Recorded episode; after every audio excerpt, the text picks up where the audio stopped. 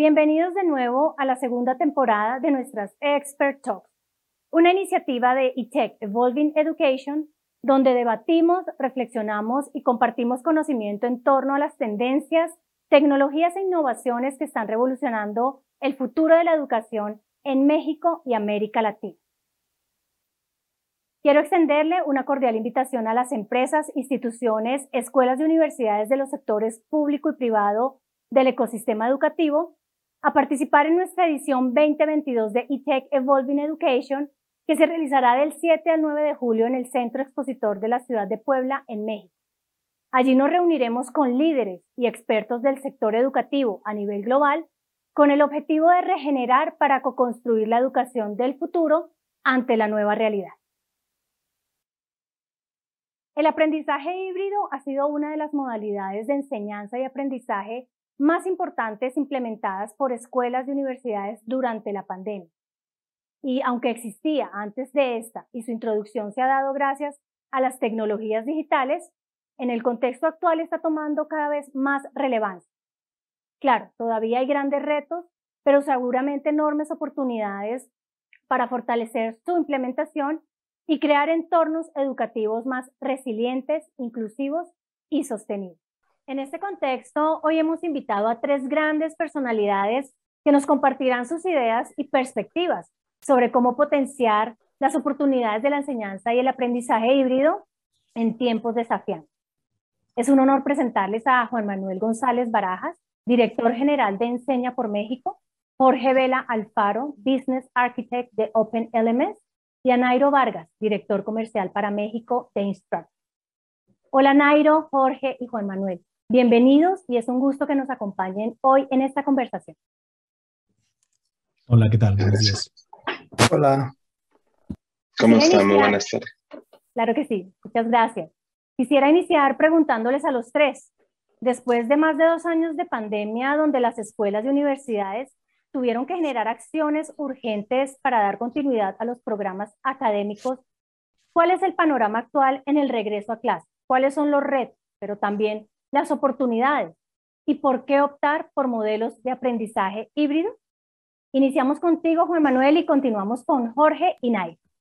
Muchas gracias. Este, desde la perspectiva de Enseña por México, eh, algo que priorizamos es la diversidad, la equidad y la inclusión. Algo que desafortunadamente estamos viendo es que seguimos teniendo un reto enorme en que muchos de nuestros estudiantes no tienen acceso a dispositivos ni a una conectividad de, Internet estable. Entonces, es difícil a veces pensar en estos modelos híbridos cuando la gran mayoría de tus estudiantes no tienen acceso.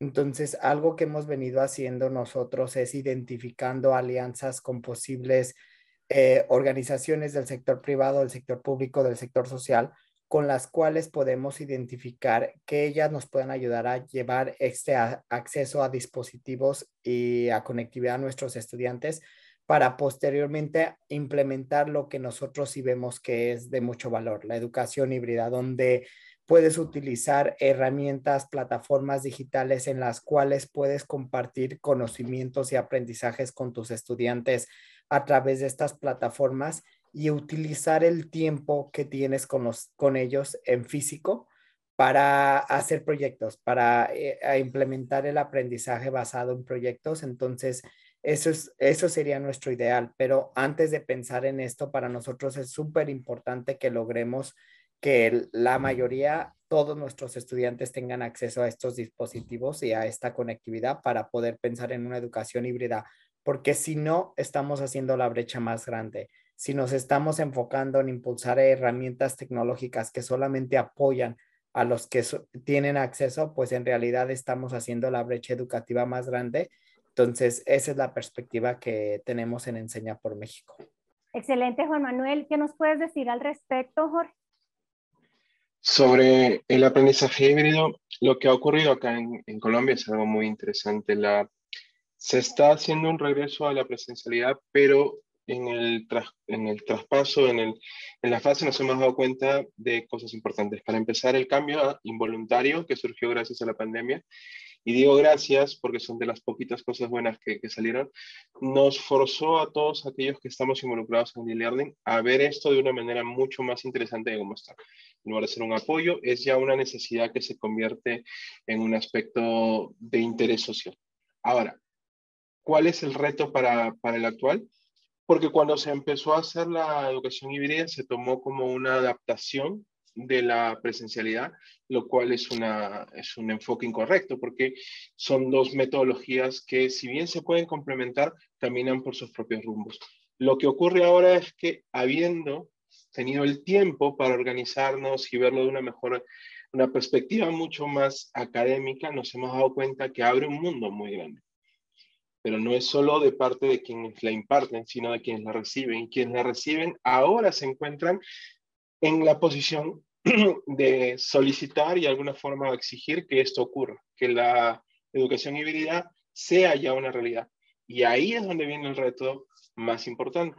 Si ya no es solo la oferta que nosotros presentamos, sino la demanda de la gente que lo consume, la que está exigiendo que exista este modelo híbrido en donde, si bien algunos quieren todavía en presencialidad, otros quieren mantenerse en virtualidad y ambos ir a la par en el desarrollo y crecimiento, ahí está el punto donde debemos eh, eh, centrarnos en organizar, organizar obviamente los objetivos, mapear correctamente cómo deben estar especificadas las cosas, dividir, porque los, los enfoques son diferentes, la presencialidad de la parte virtual, mm, mezclarlos sería ir a un esquema blended, separarlos es mantenerlos como híbridos y dejarlos así para que puedan entre ellos, las personas que lo consumen, ver cuál es el que mejor le, les parece. Y luego obviamente preparar contenidos y la forma de evaluar que también debe ser diferente. Es muy claro también, que es otra de las cosas que surgieron, que la accesibilidad en estos casos es muy importante y sí hay una disparidad. Hay, hay zonas en donde es muy sencillo hacerlo, hay zonas donde, donde hay, existe eso, pero hay zonas en donde es muy complejo. Pero ahí vuelve nuevamente la demanda del mercado a em, forzarnos a nosotros a pensar mucho más estratégicamente en cómo vamos a entregar esta oferta. Obviamente, si tenemos contenidos muy pesados, lugares con baja conectividad van a sufrir mucho más.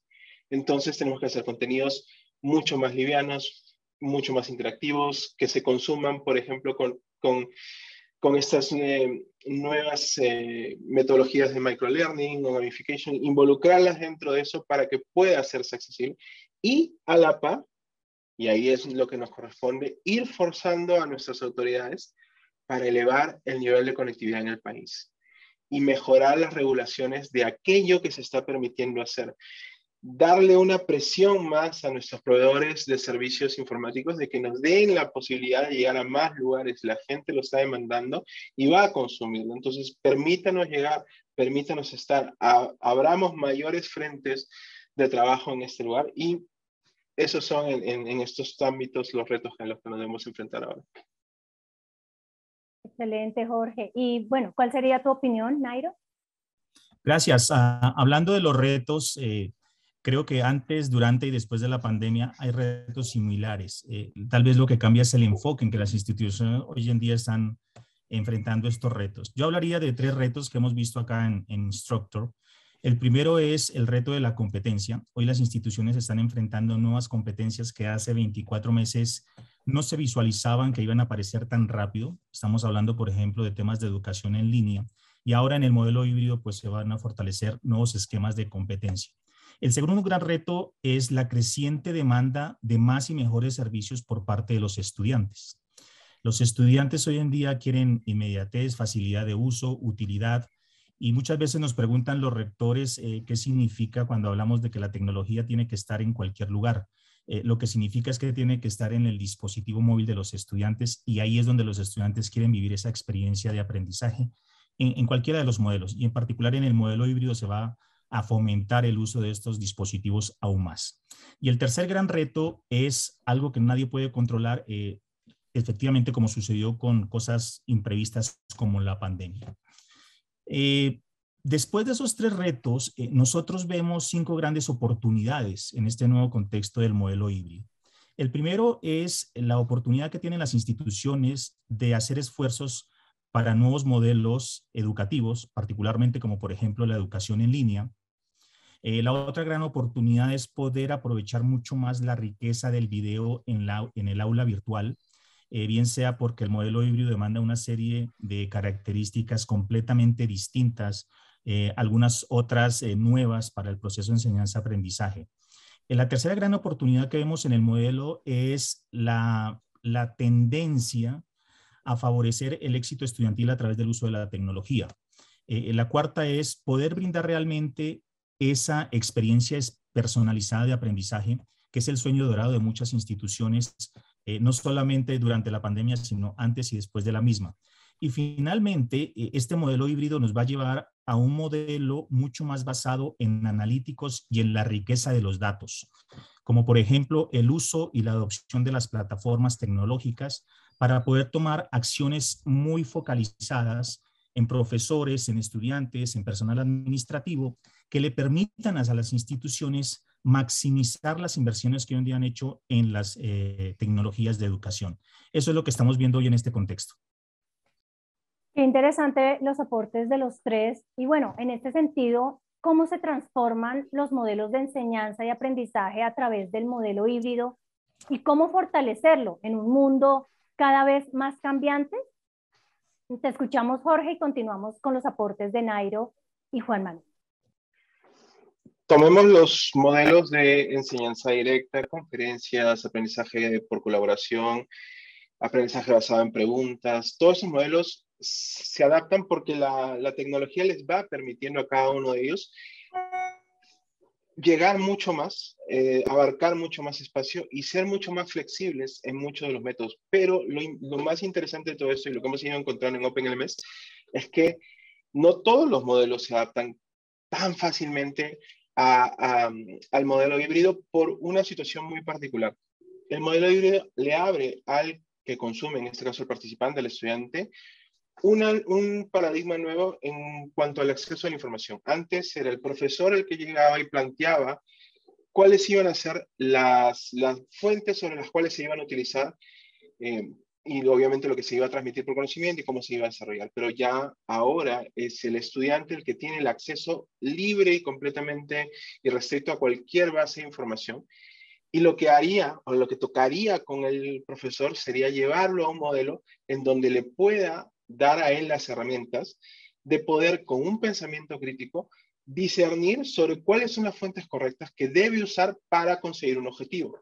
Ahora, el modelo que mejor se, se ajusta a eso es el basado en proyectos, porque toda la experiencia completa es la que se lleva hacia un objetivo que es resolver una solución real y la información que se va recopilando y las técnicas que se van aprendiendo es para ese objetivo.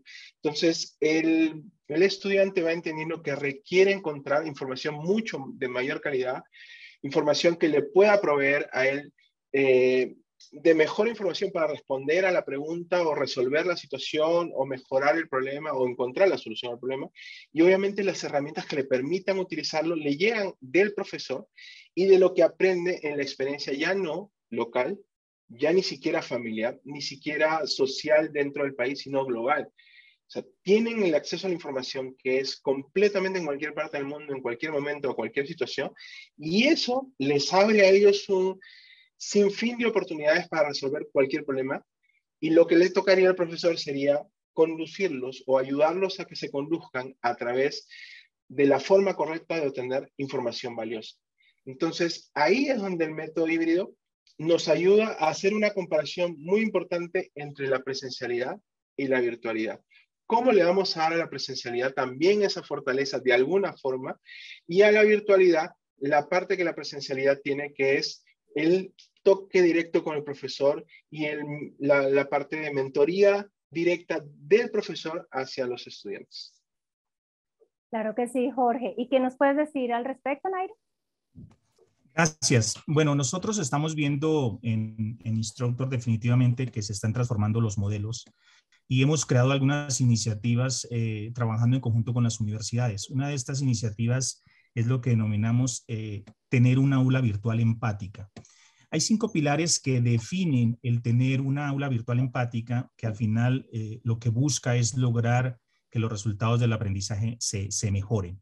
El primer elemento son, es el cultivar las relaciones. La tecnología al servicio de hacer más cercanas a las personas porque no vamos, no sabemos con, con exactitud eh, cuál va a ser el modelo que va a primar, si es un modelo presencial, si es un modelo completamente en línea, si es un mix híbrido, etcétera. Entonces, eh, la tecnología al servicio de favorecer las relaciones.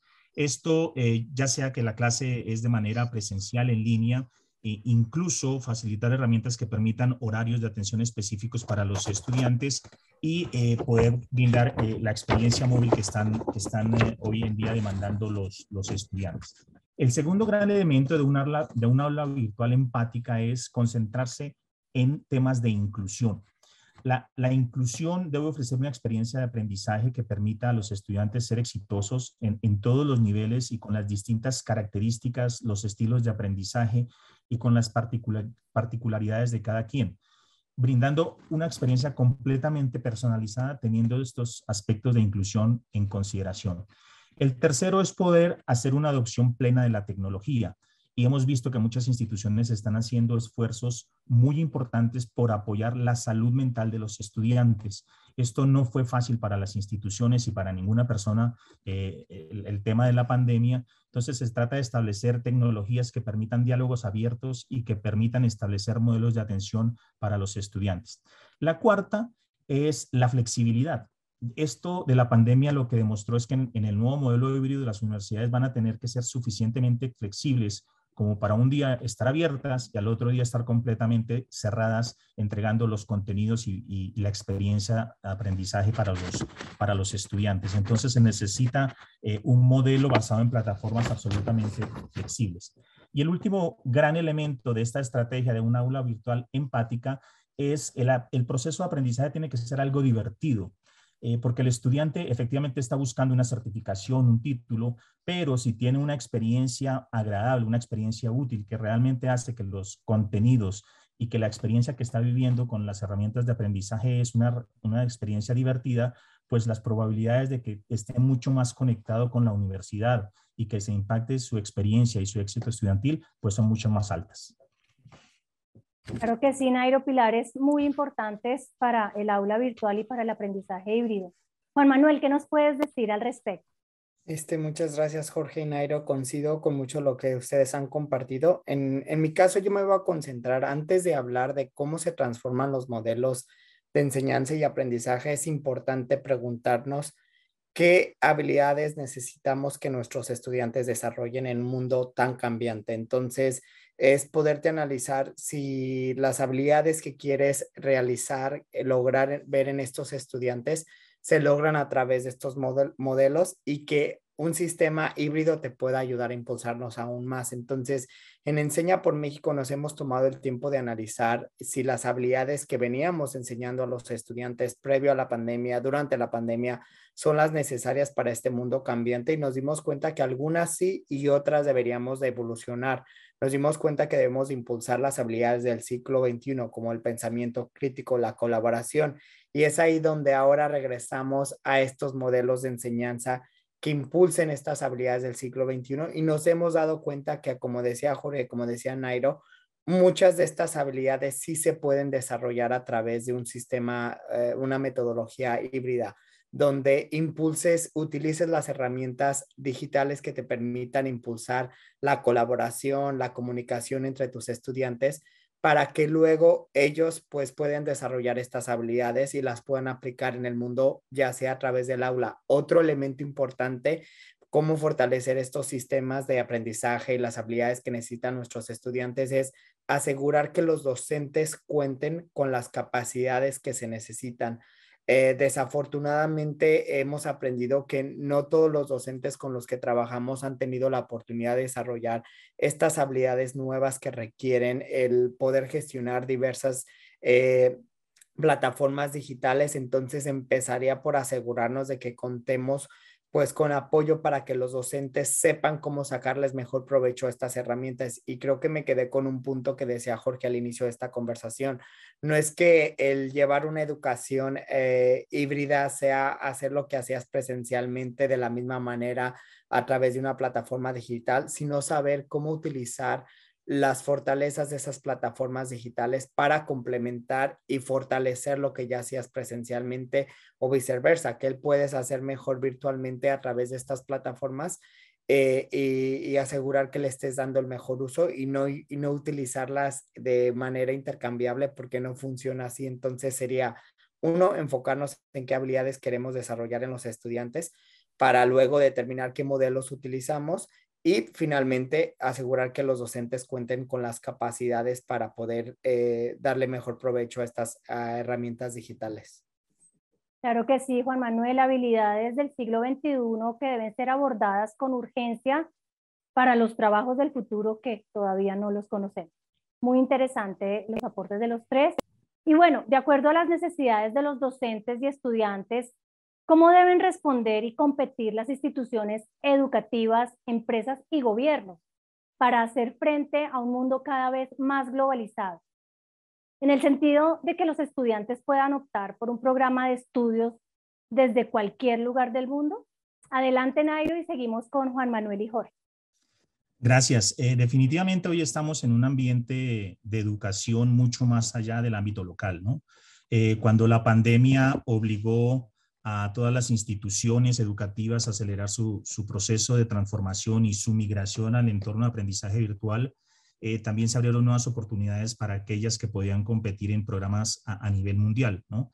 Eh, la competencia de esta manera trascendió el ámbito local y ahora estamos en un ámbito global internacional. El panorama educativo es cada vez más desafiante eh, y lo que estamos viendo es que efectivamente representa una tremenda oportunidad para las instituciones de educación superior para que adopten cambios que faciliten temas como, por ejemplo, el aprendizaje móvil, eh, y los eh, estudios en el extranjero, haciéndolos mucho más atractivos para los estudiantes eh, nacionales e internacionales. En ese sentido, lo que estamos viendo hoy en día es que las instituciones están construyendo plataformas de aprendizaje o un ecosistema de soluciones de aprendizaje compuesto, por ejemplo, por software, por herramientas de evaluación, por contenidos, por tecnologías abiertas, eh, por tecnologías eh, nuevas eh, y sobre todo con el apoyo de la comunidad de usuarios, de tal forma que en, este ambiente competitivo lo que buscan son tres cosas. Lo primero es elevar la presencia global de la institución, favoreciendo siempre el éxito estudiantil. Lo segundo es ayudar a que la experiencia de la enseñanza sea mucho más grande y sea de muy buen nivel. Y lo tercero es generando espacios en los cuales nos sintamos todos mucho más atraídos por estudiar en un ámbito, en un ámbito global. Perfecto, Nairo. Bueno, ¿y qué nos puedes decir al respecto, Jorge? Sobre la forma en que nos, las instituciones deben prepararse, lo principal es prepararse para adaptarse, porque hay algo que es muy constante en el mundo y que nos hemos dado cuenta es que el cambio es lo único constante. Y en, la, y en, el tema de tecnología y tecnología para la educación es mucho más. La, la, forma como nos podemos adaptar a todo eso requiere algo muy importante, que nuestra base esté muy sólida, que sepamos qué vamos a hacer, a dónde queremos llegar, cuál es nuestro objetivo. ¿Por qué? ¿Qué va a ocurrir o qué está ocurriendo? La tecnología comienza a correr y nos empieza a proveer de un montón de lo que nosotros conocemos como gadgets que nos van a dar puedes hacer esto, puedes realizar esto, tienes esta, opción, tienes esta oportunidad. Y eso en una, en una organización sin estructura confunde y las personas se pierden y empiezan a adquirir un montón de herramientas que a veces no les proveen a ellos de lo que en realidad necesitan porque no saben a dónde van o a dónde se requiere. Una vez que se tiene la estructura, sí se tienen que preparar a flexibilizar muchas de las cosas que hacen, porque las herramientas les van a llevar a obviamente, abrir mucha mayor la intención de aquel que lo consume para querer más.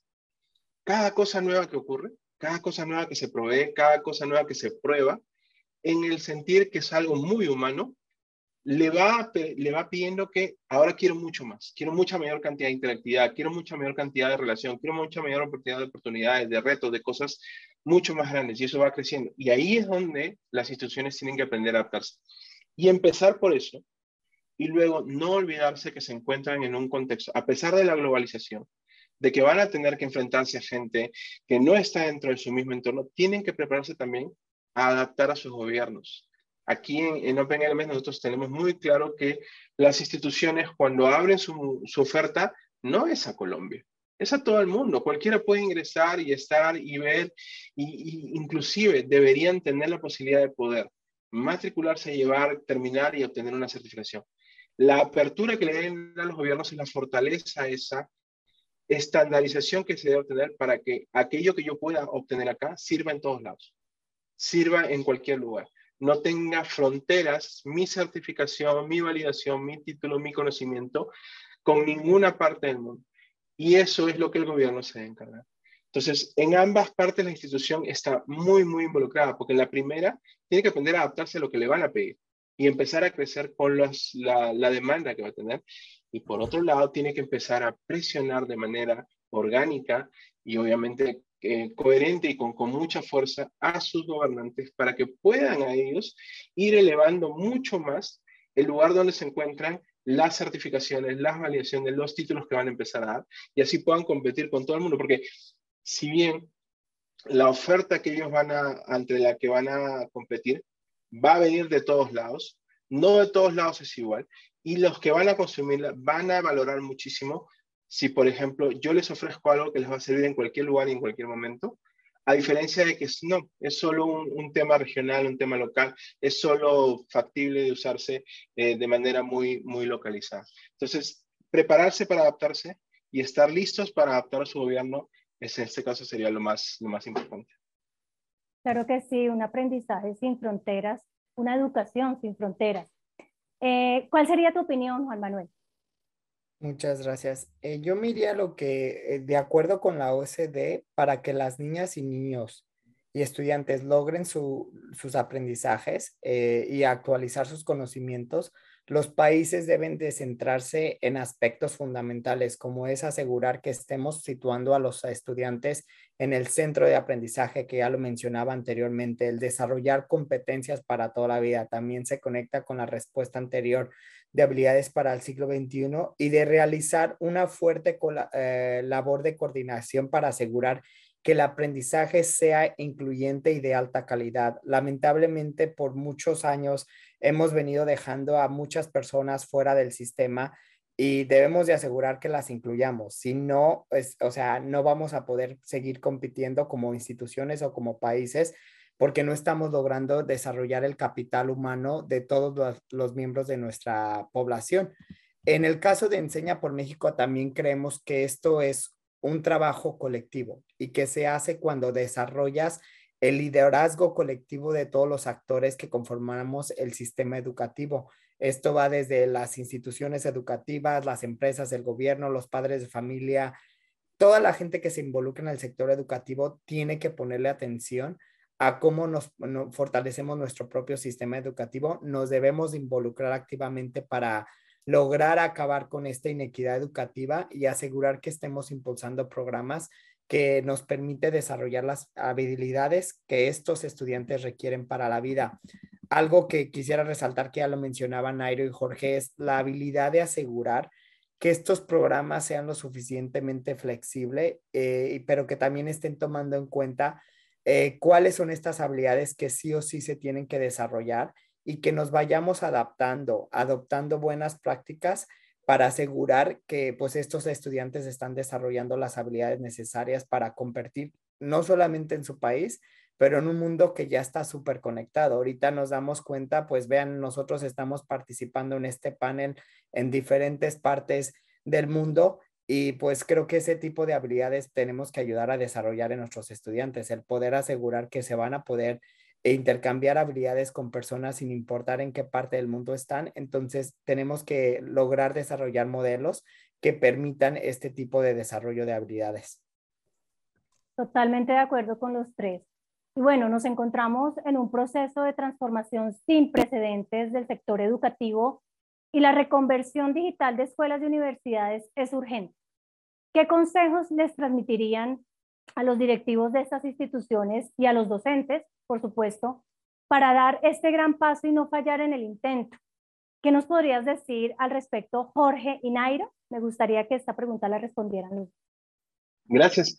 El primer consejo que le diría a los directivos, aquellos que toman las decisiones sobre las instituciones, es que si se van a atrever a tomar un riesgo de, en este caso, entrar dentro de la digitalización de sus procesos, lo más importante es su información y que sus estructuras se basen en recolectar la mayor cantidad de información para poder generar escenarios en los cuales puedan determinar hacia dónde van a apuntar los recursos que tienen, que no son obviamente ilimitados, para darle golpes directos a esta digitalización. ¿Por qué? Porque si empiezan simplemente a comprar una plataforma porque les han contado que es muy buena, o obtener una serie de paquetes de reportes porque les han contado que es muy interesantes, o irse por algún una cosa, un, un desarrollo de contenido porque es altamente interactivo y la estructura no está adecuada para proveer eso correctamente, entonces simplemente es un gasto innecesario y termina no solo siendo un gasto innecesario, sino una experiencia equivocada eh, para los que toman decisiones, para los que consumen, para los que facilitan la información. Y obviamente ahí se pierden todas las, eh, todos los esfuerzos que se han hecho, no, no colaboran. Entonces, para empezar, definan bien su estructura, sus objetivos, armen, armen unos escenarios en donde digan, ¿qué ocurriría si? ¿Qué pasaría si invertimos en esta? ¿Por qué deberíamos estar acá? ¿Por qué deberíamos obtener eso? Y a partir de eso van a encontrar que tecnologías hay de sobra. Eso es lo más hermoso, que tecnologías de sobra. Y no solo si las hay y en algún nivel aún no han llegado a todo lo que ustedes quieran, pronto van a llegar. Créame que yo he visto desarrollos en esta, en esta época de pandemia impresionantemente rápidos para poder acercarse al consumo, al consumidor, al estudiante casos muy típicos, los que hicieron Team, los que hicieron Google Class, los que hicieron la gente de Zoom, la gente, infinidades, infinidades de desarrollos muy rápidos que se hicieron porque la demanda era tan grande que simplemente se acercaron lo más rápido posible para poder, para poder darle solución. Y a los docentes les digo que no tengan miedo. Si, si ellos decidieron ser docentes es porque, y la docencia es una vocación muy hermosa, no le tengan miedo a la tecnología, es una herramienta, no los va a reemplazar, eso jamás va a suceder, eso jamás va a pasar. La tecnología como tal y la digitalización de cualquier proceso que se haga requiere de una persona como ustedes con la vocación que les permita a esta tecnología encontrar la mejor manera de transmitir la información pero jamás va a reemplazar a un profesor. Necesitamos de estos diseñadores instruccionales que nos, nos ayuden a los ingenieros que desarrollamos estas tecnologías a mejorarla cada vez más. Pero su presencia siempre va a ser importante. Entonces no le tengan miedo a eso. Capacítense siempre, manténganse siempre a la vanguardia. Siempre va a haber, y créanme, siempre va a haber algo más moderno que alguien más va a estar usando no le teman a nada de eso, nada de eso va a ir en contra de ustedes, son herramientas que le van a poder ayudar a ustedes a ser inclusive mucho mejores. Y aquí un ejemplo. A veces eh, nos tomamos el trabajo de proveerle información a los profesores con respecto a cómo van sus alumnos.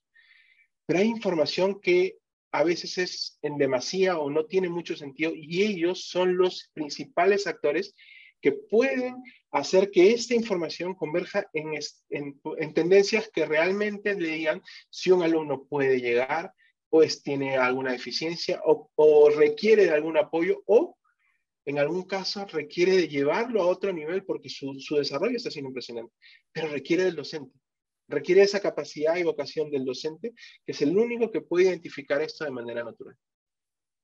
Claro que sí, Jorge, eh, evaluar los diferentes escenarios y perder el miedo.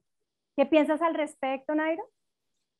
Gracias. Bueno, eh, yo lo que diría es que más que consejos, eh, contaría lo que estamos escuchando hoy de, de los rectores, vicerrectores eh, en estos procesos de transformación, ¿no? Y donde está realmente la diferencia es cuando la tecnología educativa se ve no como una herramienta para resolver un problema puntual, sino cuando realmente eh, se ve como una estrategia, como algo, como un elemento estratégico y por supuesto al ser estratégico es de largo plazo.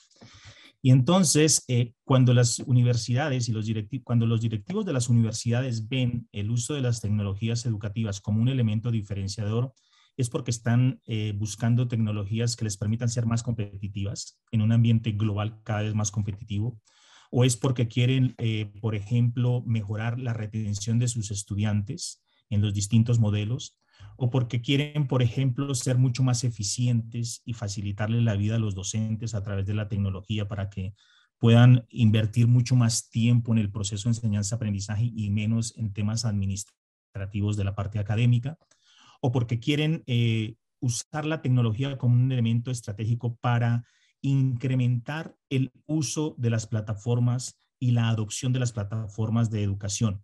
Constantemente escuchamos a los rectores que cuando hacen este tipo de, inversiones en, herramientas de tecnologías de educación, lo que buscan es que se maximice esa inversión a través del uso masivo de las plataformas. Otro elemento que, los están, que están buscando los directivos es poder mejorar los resultados del aprendizaje. Y esto solo se logra cuando ves este tema de transformación digital con herramientas de, educativas eh, como un elemento estratégico. Y finalmente, creo que es algo que, que estamos viendo en los directivos es poder favorecer, que estas herramientas ayuden al éxito estudiantil. Y éxito estudiantil entendido en el contexto de la propia universidad, porque para unas universidades puede ser un proceso integral de formación, para otras universidades puede ser la tasa de graduación, para otras eh, la facilidad con que sus egresados se vinculan al mercado laboral, etc.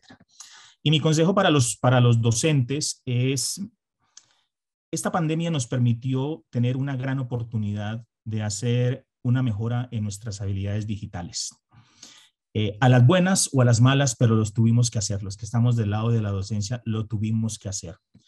La buena noticia es que eh, las plataformas que hoy en día están disponibles, como nosotros tenemos en Instructor, permiten favorecer la innovación.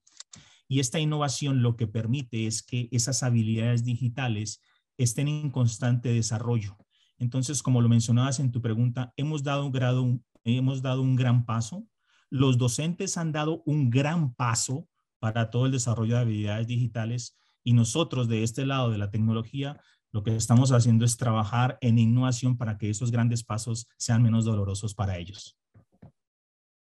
Claro que sí, Nairo, totalmente de acuerdo contigo. Y bueno, la siguiente pregunta me gustaría abordarla con Juan Manuel, ya que él ha mencionado este tema de igualdad escolar, de brechas digitales. ¿De qué manera impacta el aprendizaje híbrido en el cierre de brechas digitales y desigualdades en América Latina? Te escuchamos, Juan.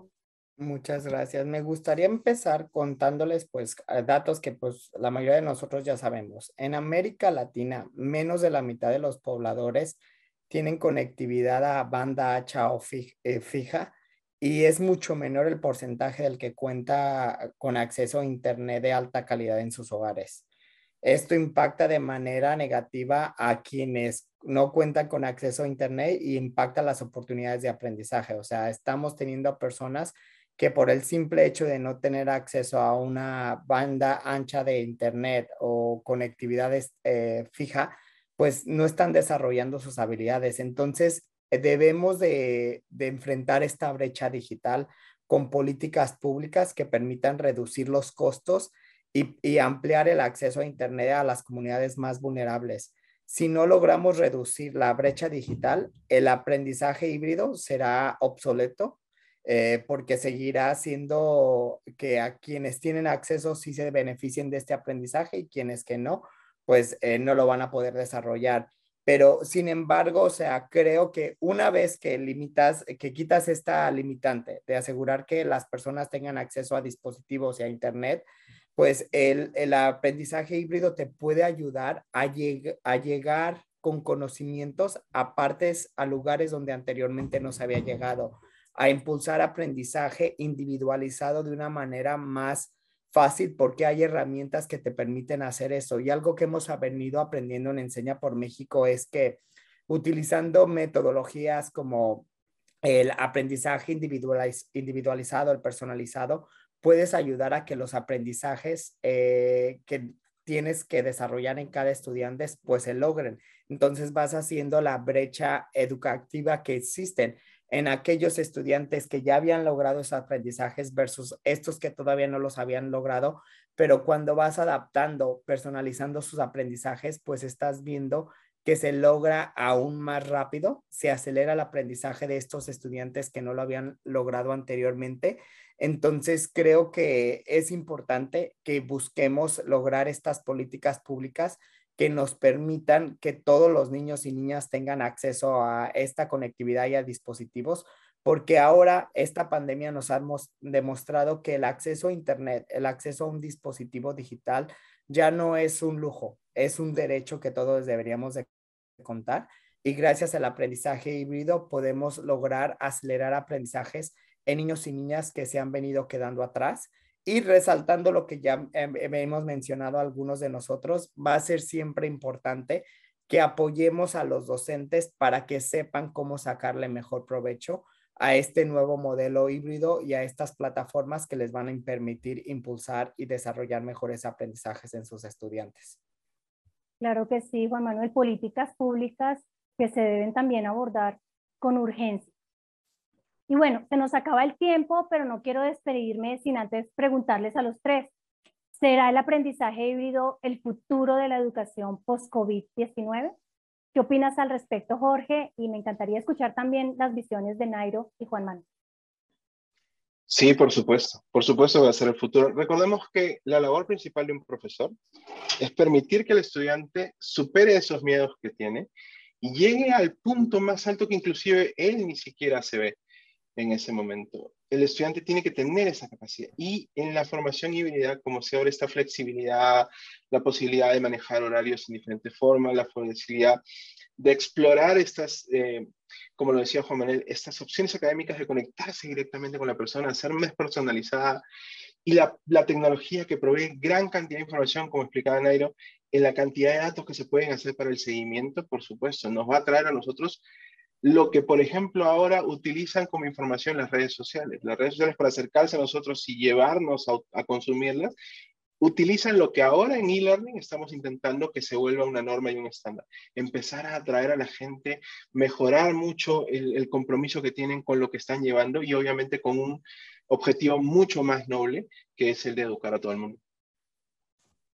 Excelente, Jorge. ¿Continúas, Nairo? Gracias. Eh, definitivamente creemos que el modelo híbrido parecería ser el modelo predominante en esta era post-pandemia. Creo que el, cuestionamiento y el gran punto que todos debemos mirar es de qué lado estará más cercano, si estará más cercano a un modelo presencial, a un modelo virtual, en línea, y eso nos abre una cantidad de matices. Eh, lo que nosotros estamos viendo es que independientemente del, del nombre que le demos al modelo, que muy probablemente sea el modelo híbrido, eh, hoy las instituciones eh, educativas, eh, tanto privadas como públicas, están buscando tres cosas principalmente. La primera es brindar una experiencia personalizada y consistente para sus estudiantes, independientemente de dónde estén, y esto va con, el tema de, la pandemia, ya, ya es irrelevante dónde estén porque la experiencia debería ser la misma, independientemente de a, través de qué dispositivos se conecten, a qué hora lo hagan, etcétera, la experiencia debe ser una experiencia rica, extraordinaria, eh, consistente y por supuesto, y lo más importante, esta experiencia tiene que ser una experiencia personalizada. El segundo gran componente de este nuevo modelo eh, debe ser lo que muchas instituciones llaman tener estudiantes de por vida, que ha sido como el, el sueño dorado de muchas instituciones.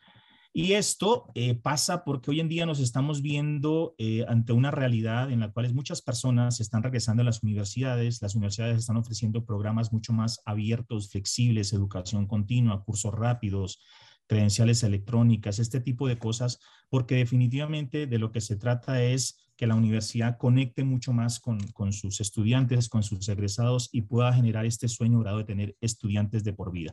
Y esto aplica tanto al sector público como al, como al sector privado. Y finalmente, eh, el otro, el tercer componente de esta nueva realidad es datos, pero al servicio de los estudiantes. Y este es un paradigma que creo que muchas instituciones hoy empiezan a romper. Muchas veces los datos se han visto desde una perspectiva netamente administrativa, de maximizar inversiones, eh, de medir qué tanto se adaptan, pero cuando damos un paso atrás y vemos de qué manera la tecnología y los datos en el uso de la tecnología y la manera como lo están usando los estudiantes puede favorecer no solamente mejorar los resultados del, aprendizaje, sino cómo puede favorecer su experiencia como estudiante. y por supuesto, cómo estos datos y estas analíticas le pueden ayudar a la universidad a ser más competitiva, a mejorar la retención de los estudiantes, a ser más eficiente. Creo que estamos en un ambiente nuevo con estos tres elementos claves, estudiantes de por vida, una experiencia personalizada y consistente y datos al servicio de la experiencia del estudiante.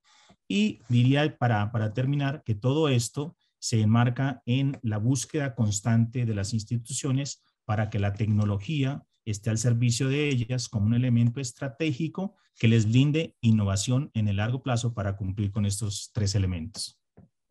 Claro que sí, Nairo, datos que permiten tomar mejores decisiones. ¿Cuál sería tu visión, Juan Manuel?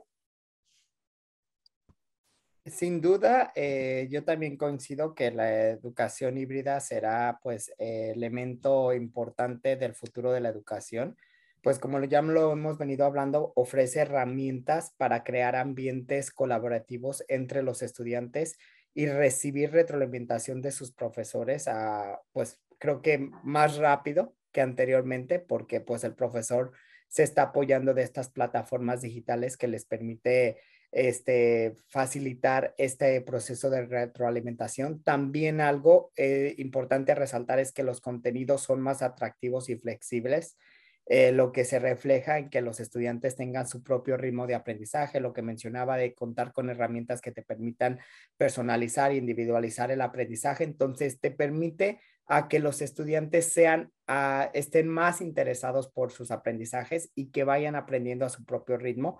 Eh, la educación híbrida permitirá que los estudiantes logren potenciar sus, sus habilidades y, tengan más y mejores oportunidades para la vida sin importar de dónde su origen. Algo que nos encanta resaltar eso en Enseña por México es asegurar que cada niño, cada niña desarrolle su máximo potencial sin importar su origen. Y también nos permite, regresando a la pregunta de las desigualdades, es permite seguir impulsando aprendizajes para poblaciones como por ejemplo las migrantes, que ahorita estamos viendo pues una un aumento en estas poblaciones que se están mudando de lugar en lugar. Y pues la educación híbrida permite eh, tener una oportunidad de que sigan aprendiendo a pesar de la movilización, representa la posibilidad de recibir acompañamiento sin importar el lugar de donde estén.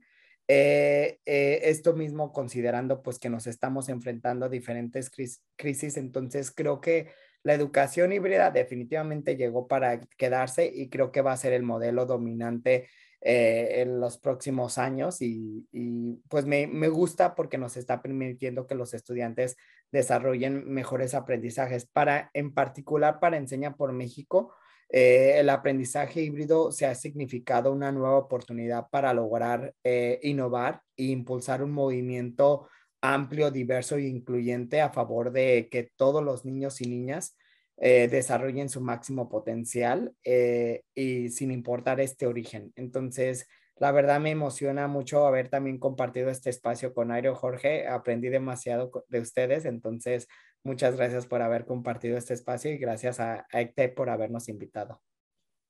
No, gracias a ustedes. Interesantes perspectivas y excelentes aportes los de los tres. Ha sido un verdadero honor tenerlos en nuestras Expert Talks Realmente ha sido una conversación muy enriquecedora que nos muestra el panorama actual del aprendizaje híbrido, además de información muy útil para aquellas instituciones educativas que aún no han implementado esta modalidad en sus programas académicos. Mil gracias de nuevo, Juan Manuel, Nairo y Jorge, y nos vemos en julio durante la segunda edición de ITEC Evolving Education, que les recuerdo se realizará del 7 al 9 de julio próximo en el Centro Expositor de la Ciudad de Puebla, en México. Nuestro registro ya está abierto sin costo y pueden hacerlo a través de www.itechevolvingeducation.com. Si desean agregar algo más, Jorge, Nairo, Juan Manuel, adelante. No, de mi parte, eh, agradecer por la invitación. Eh, la verdad es que estamos eh, muy, muy comprometidos con, con, la educación, no solamente en México, en, en, la región, a través de nuestras plataformas de aprendizaje que favorecen el, el éxito estudiantil. Muchas gracias por la invitación y nos vemos en, en la ciudad de Puebla. Claro que sí, Nairo. Muchas gracias a ti. Muchas gracias. Muchas gracias también y de parte de PNLMS agradecerles por habernos eh, invitado a participar y como siempre a la orden a lo que necesiten. De nuevo, mil gracias. A toda nuestra audiencia, muchas gracias por conectarse y participar. Síganos a través de nuestras redes sociales y no se pierdan los próximos episodios de esta nueva temporada de nuestras Expert Talks. Regeneremos y co-construyamos la educación del futuro. Soy Marta Carvajal y ha sido un gusto estar con ustedes. Nos vemos en una próxima oportunidad.